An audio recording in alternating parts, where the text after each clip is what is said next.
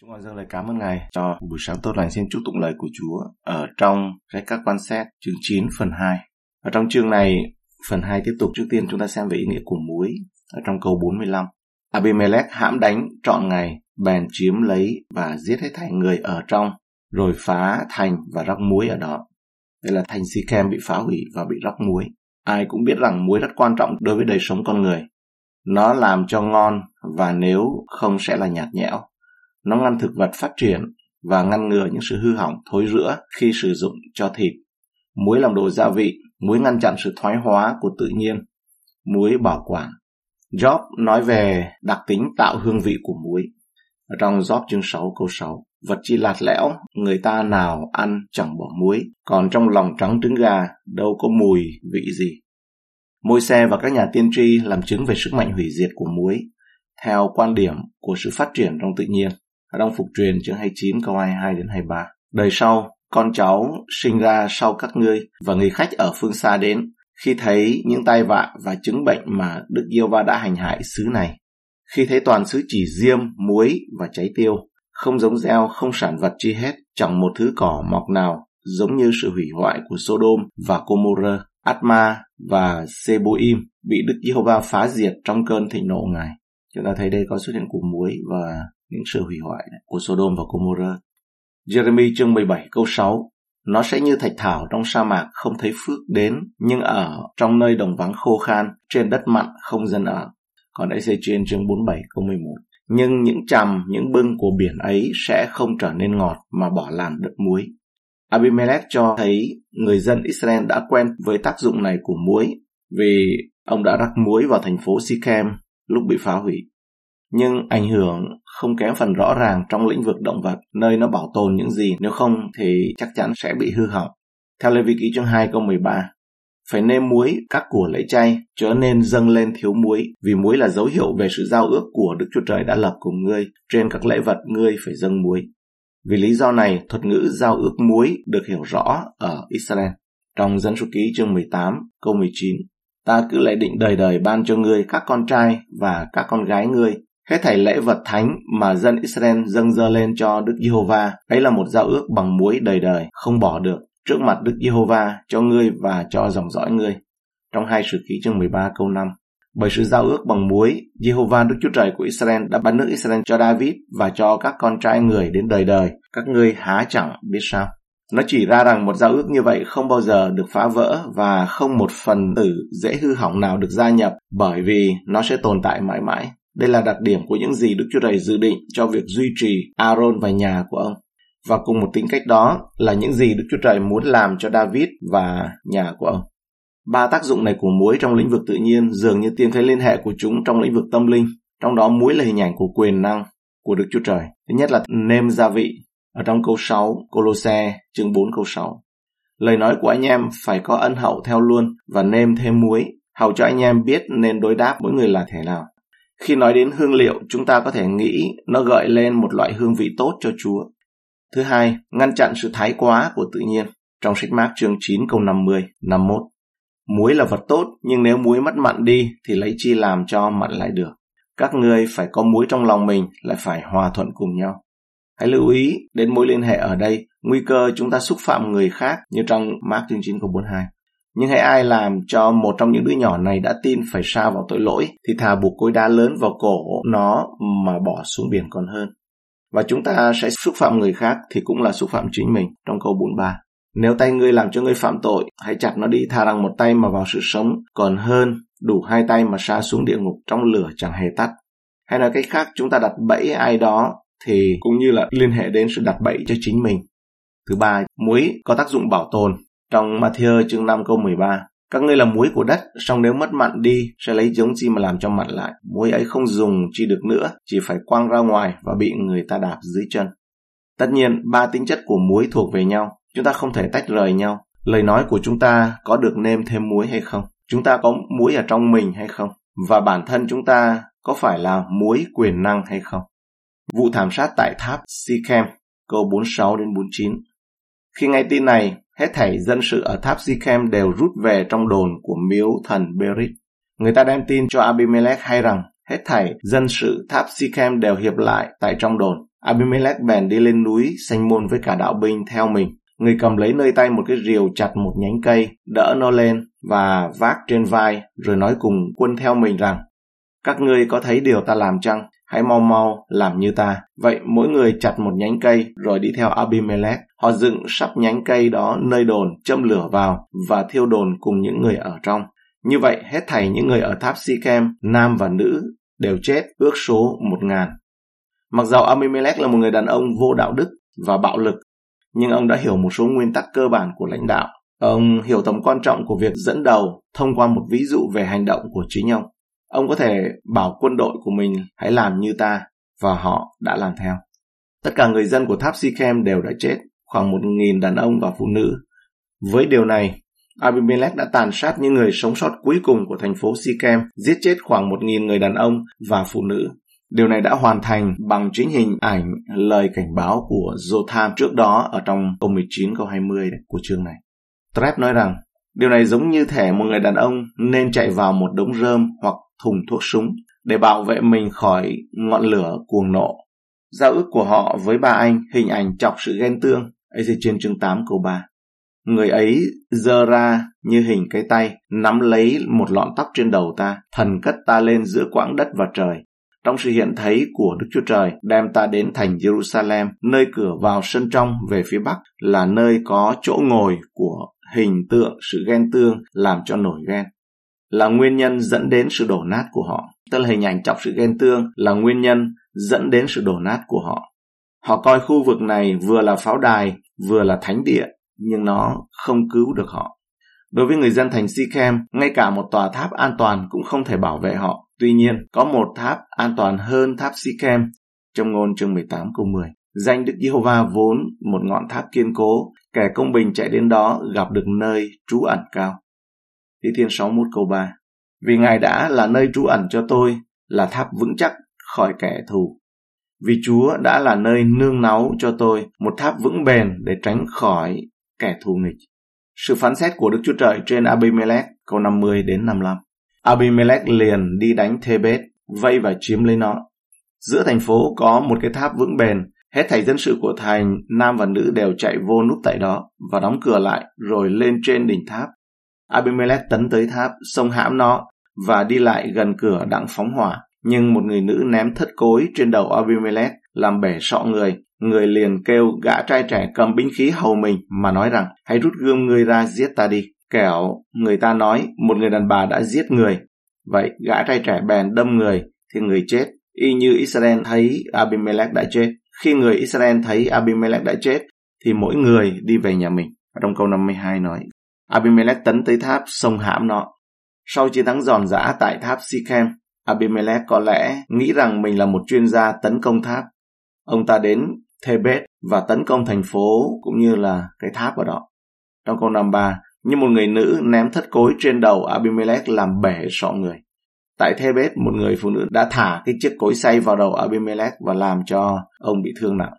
Đây có lẽ là một loại đá được sử dụng để xay ngũ cốc bằng tay những hòn đá xay bằng tay như vậy ấy, nó có đường kính trung bình từ 25 đến 35 cm và nặng từ 2 cân rưỡi trở lên. Hãy rút gươm ngươi và giết ta đi, để đừng có ai nói rằng một người nữ đã giết ta. Abimelech coi việc bị chính người mang cái áo giáp của mình giết chết là để chứng tỏ mình đàn ông hơn, nhưng mà sau đó thì trước sau gì ông cũng phải chết. Tự hào ngay cả trong cái chết và sau đó ông phải trả lời với Chúa về những hành động gian ác, tàn bạo của mình. Tuy nhiên, rất lâu sau khi ông qua đời, công trạng vẫn tiếp tục được trao cho người phụ nữ. Xem trong 2 Samuel chương 11 câu 21, người ta vẫn nhắc lại như sau. Xưa ai giết Abimelech, con trai của Zerubbeset, Zerubai? Há chẳng phải một người nữ ở trên chót vách thành ném một thớt cối xuống trên người làm cho người chết tại Tebet sao? Vì sao các ngươi đến gần vách thành như vậy? Thì bây giờ ngươi sẽ tiếp rằng Uri kẻ tôi tớ vua, người Hethit cũng chết nữa. Nhưng các nhà bình luận quan sát thấy bàn tay công bình của Đức Chúa Trời trên Abimelech rằng trên một hòn đá ông đã giết chết 70 anh em mình và bây giờ chính một hòn đá giết ông. Đầu ông đã đánh cắp vương miện của Israel và bây giờ ấy, ông bị đánh vỡ đầu trở lại. Mà còn tệ hơn nữa, lại là một người nữ làm điều đó. Tóm lại sự chắc chắn về sự phán xét của Thiên Chúa. Câu 56 đến 57. Như vậy, Đức Chúa Trời báo ứng Abimelech vì tội ác hắn đã phạm cùng cha mình mà giết 70 người anh em mình. Đức Chúa Trời cũng báo ứng dân Sikem vì mọi điều ác mà chúng nó làm. Sự rủa xả của Jotham, con trai zerubbabel ứng nghiệm trên chúng nó là như vậy. Như vậy, Đức Chúa Trời báo ứng Abimelech. Chúng ta có thể chắc chắn rằng Đức Chúa Trời sẽ báo trả sự gian ác trong đời này hay là đời sau. Thường thì Đức Chúa Trời tìm ra cách để làm điều đó trong cả đời này và cả đời sau. Sự rủa xả của Jotham, con trai zerubbabel ứng nghiệm trên chúng nó là như vậy. Chúa đã cảnh báo những người của Sichem thông qua Jotham. Tuy nhiên họ đã từ chối lời cảnh báo của Đức Chúa Trời và do đó đã đi đến sự hủy hoại. Mỗi người chúng ta nên cân nhắc nếu Chúa đang cảnh báo chúng ta về điều gì đó trong thời điểm hiện tại, như câu chuyện về Abimelech. Những người đàn ông của Sichem và Jotham cho chúng ta thấy rằng có một cái giá thực sự và khủng khiếp phải trả cho việc từ chối những lời cảnh báo của Đức Chúa Trời. Abimelech có phải là quan xét hay không? Chúng ta không đọc thấy nói về Abimelech rằng ông đã xét xử Israel, mà chỉ biết trong câu 22 rằng Abimelech cai trị Israel trong 3 năm. Ông không được Đức Chúa Trời sai đến để làm quan xét, để giải phóng dân tộc mình. Ông chỉ tự tôn làm vua, theo thẩm quyền tự đặt cho mình. Chúng ta cũng không thấy rằng ông đã chiến đấu với kẻ thù chung, mà ông chỉ chiến đấu vì lợi ích của chính mình. Mặt khác, ông cai trị toàn bộ Israel trong một thời gian ngắn và vì vậy có tên chính thức trong số các quan sát mà thôi. Bây giờ chúng ta cùng quan sát, cùng suy gẫm lại về cái lửa gai nó ra từ Abimelech đốt cháy Sichem rồi sau đó là đến các thành phố khác. Từ Abimelech về cái hành động gian ác và liên hệ với bài học lịch sử và Hitler. Vào năm 1940, sau khi chiến tranh thế giới thứ hai bắt đầu, một bài báo của Hall xuất hiện trên báo chí, trên tạp chí Sự thật Kinh Thánh với tiêu đề Bụi gai thời hiện đại Chủ đề là các quan xét chín, trong đó có một câu chuyện ngụ ngôn đáng chú ý. Những cây bá hương của Lebanon muốn có một vị vua trên họ. Cây ô liu tượng trưng cho sự mập béo, từ chối. Cây vả tượng trưng cho vị ngọt ngào. Cây nho tượng trưng cho niềm vui thỏa cũng đều từ chối không có làm vua. Ba loài thực vật này đã có một vị trí nhất định trong quá trình sáng tạo và không quan tâm đến việc đảm nhận bất kỳ vị trí nào khác.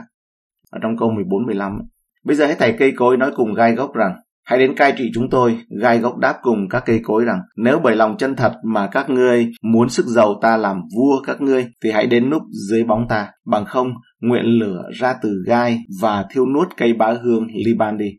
Ý của Jotham muốn nói là gì? Ở đây được nói rõ ở trong những câu sau. Cư dân của Sichem là cây cối, cây bá hương của Liban. Và bụi gai đó là Abimelech, tàn bạo, người mà họ vừa tôn lên làm vua ở trong câu 6. Ngươi mong đợi điều gì ở một bụi gai, bóng mát ư? Nó tuyên bố như vậy, nhưng đó là một ảo tưởng. Một bụi gai thật sự không tốt, nó không mang lại trái cây, không có sự sảng khoái, không có niềm vui, nó có nghĩa là lửa. Và người dân thành Sichem trông đợi điều gì ở một Abimelech không gớm tay trước những vụ giết người vô lương tâm để đảm bảo quyền lực. Lửa sẽ ra từ Abimelech và lửa sẽ thiêu rụi chính hắn ta. Câu 20, 49, 52. Và điều đó đã xảy ra. Abimelech đã giết các cư dân của Sichem và chính hắn ta cũng bị giết một cách đáng xấu hổ và là một cách nhục nhã liên quan đến hành vi giết người của mình. Holland nói về ba bụi gai lớn vào năm 1940. Rất có thể đó là Hitler, Mussolini, Nhật Hoàng, Hirohito. Và Holland nói tiếp, nếu một ngọn lửa bùng lên từ bụi gai, ngay cả những cây bá hương của Liban cũng bị thiêu rụi nhưng nếu ngọn lửa đốt cháy cả bụi gai, nó sẽ nhanh chóng bốc lên thành khói. Nó là như vậy và không còn nghi ngờ gì nữa. Chúng ta không biết là khi nào, nhưng chúng ta biết rằng Đức Chúa Trời vẫn ngự trên ngai vàng của Ngài và không ai có thể ngăn cản chính thể của Ngài. Chúng ta đang lặng lẽ trông đợi Ngài. Abimelech có cha là Kedion và mẹ là một người hầu gái trong câu 18. Vì vậy ông không có bất kỳ nguồn gốc đáng chú ý nào. Nó không khác gì hơn với Adolf Hitler. Ông là con của một cuộc hôn nhân thứ ba cũng có một số nhầm lẫn trong gia đình, ví dụ như là con trai ngoài giá thú. Adolf Hitler đã không tốt nghiệp ở trong trường học và thậm chí có lúc sống trong một nơi trú ngụ dành cho người vô gia cư. Hãy nghĩ về những gì ở trong châm ngôn 30 câu 21-22 nói. Có ba vật làm cho trái đất rúng động và bốn điều nó chẳng chịu nổi được. Là tôi tớ khi được tức vị vua, kẻ ngu muội khi được no nê đồ ăn. Abimelech tức là một kẻ lừa dối xảo quyệt và là một kẻ mị dân. Ông biết cách lôi kéo anh em mình về phía mình và uốn theo lòng dân thành Zichem. câu 1 đến câu 3. Ông nói với họ rằng sẽ rất tốt nếu sức mạnh tập trung vào một người. Cuối cùng, ông ta đã tàn nhẫn giết những người anh em ruột thịt của mình. Những người đã giúp đỡ ông ta đầu tiên là để loại bỏ bất kỳ sự cạnh tranh nào trong câu 4, câu 5. Adolf Hitler cũng biết cách kéo mọi người về phía mình và thuyết phục họ rằng nước Đức cần một người đàn ông mạnh mẽ để dẫn dắt ra khỏi thung lũng của sự sỉ nhục. Ông ta không có lương tâm khi nói đến việc củng cố quyền lực của mình. Adolf Hitler cũng đã từng có những người đã giúp ông ta và những người đó thì bị giết ở trong máu lạnh. Ví dụ như thủ lĩnh của SA, SA chữ viết tắt đó là tiểu đoàn bão, Sturmabteilung, người thủ lĩnh này tên là Röhm. Chúng ta có thể mong đợi gì từ những người đàn ông như vậy nếu mọi thứ phải kết thúc trong thảm họa là không rõ ràng hay sao? Một ngọn lửa khủng khiếp bùng phát từ Adolf Hitler đã tiêu diệt 6 triệu người Do Thái, hàng triệu người Đức và nhiều người khác. Hãy nghĩ đến những cơn bão lửa hoành hành ở các thành phố lớn của Đức sau các cuộc không kích.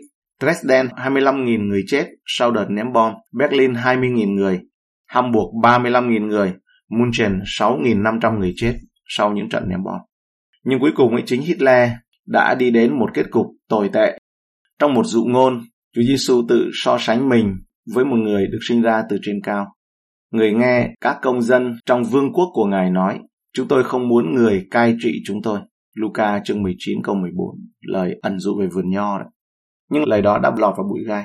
Bụi gai bảo chấp nhận những lời mời gọi đó là hãy đến làm vua trên chúng tôi đó. Bụi gai đã tiếp nhận lời mời này và nó đã gây ra một sự khác biệt. Nó để lại một vết xe đổ trong lịch sử nó như thế nào. Và lựa chọn của chúng ta trong đời sống hàng ngày đó là gì? Như vậy thì có lửa ra từ bụi gai của Abimelech ở trong lời tiên tri của Jotham. Chúng ta chỉ còn một cách đó là xin ngọn lửa của Chúa ở như đã hiện ra với môi xe đấy, hiện ra trong bụi gai thì để qua đó mà chúng ta được nhận sự cứu rỗi mà thôi được nhận sự cứu, sự giải phóng và sự biến đổi trong chính cái tính cách của chúng ta chúng ta cầu nguyện ở đây